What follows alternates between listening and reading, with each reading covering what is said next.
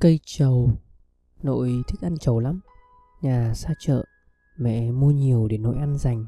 Có nhiều hôm để lâu trầu héo, Nội vẫn ăn. Ba thương lắm. Ba đi xa, Xin được nhánh trầu về trồng sau nhà.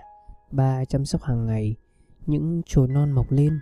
Ba vui, Nội cũng vui lắm. Ngày nay trầu đã xanh um Nội chưa được ăn, Nhưng nội đâu còn nữa. Nhìn những lá trầu non xanh trên bàn thờ, Ba nghèn nghẹn.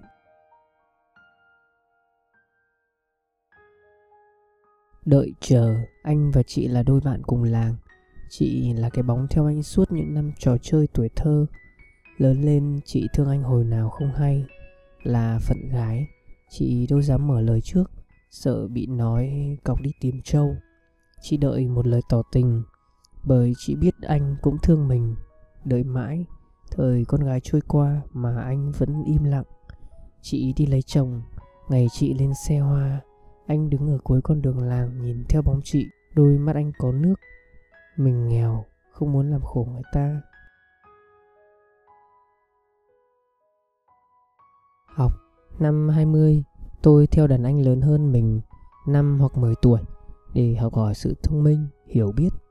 Năm 40 tôi cũng theo đàn anh lớn hơn mình 5 hoặc 10 tuổi để học hỏi kinh nghiệm từng trải. Năm 60, tôi quay ngược lại theo tuổi trẻ 20 để học hỏi sự nhanh nhẹn, tháo vát, học lại từ đầu.